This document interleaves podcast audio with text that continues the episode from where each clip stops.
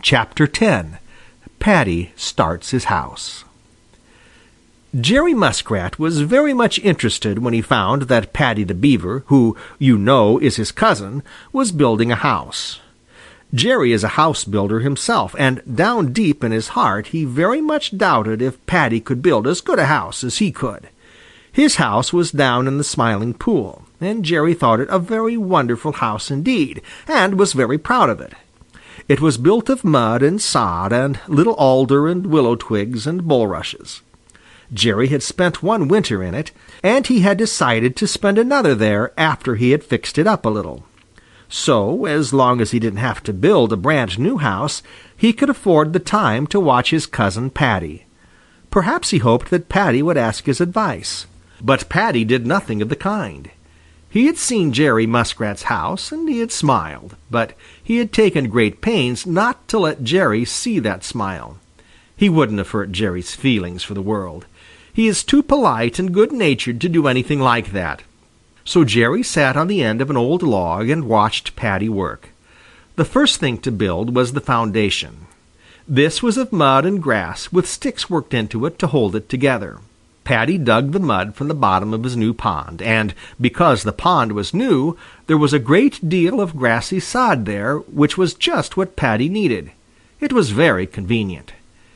Jerry watched a little while, and then because Jerry is a worker himself, he just had to get busy and help.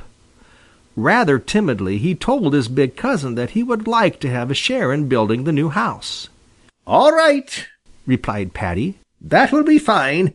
You can bring mud while I am getting the sticks and grass."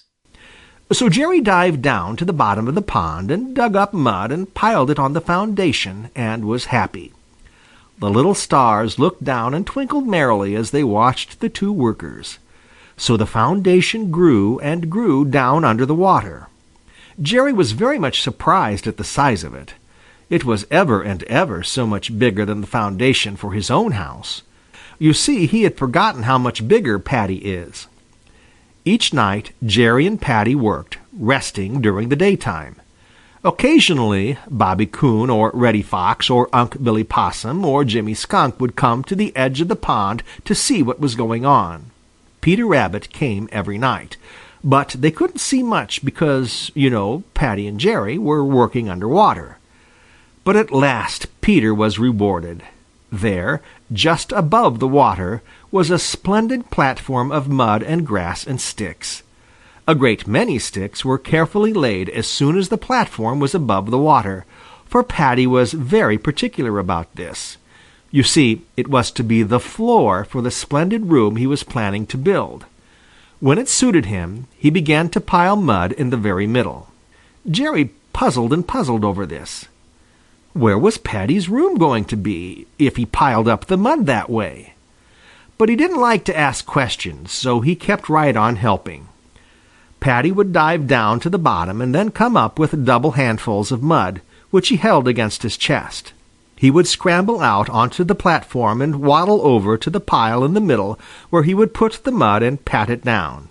Then back to the bottom for more mud. And so the mud pile grew and grew until it was quite two feet high.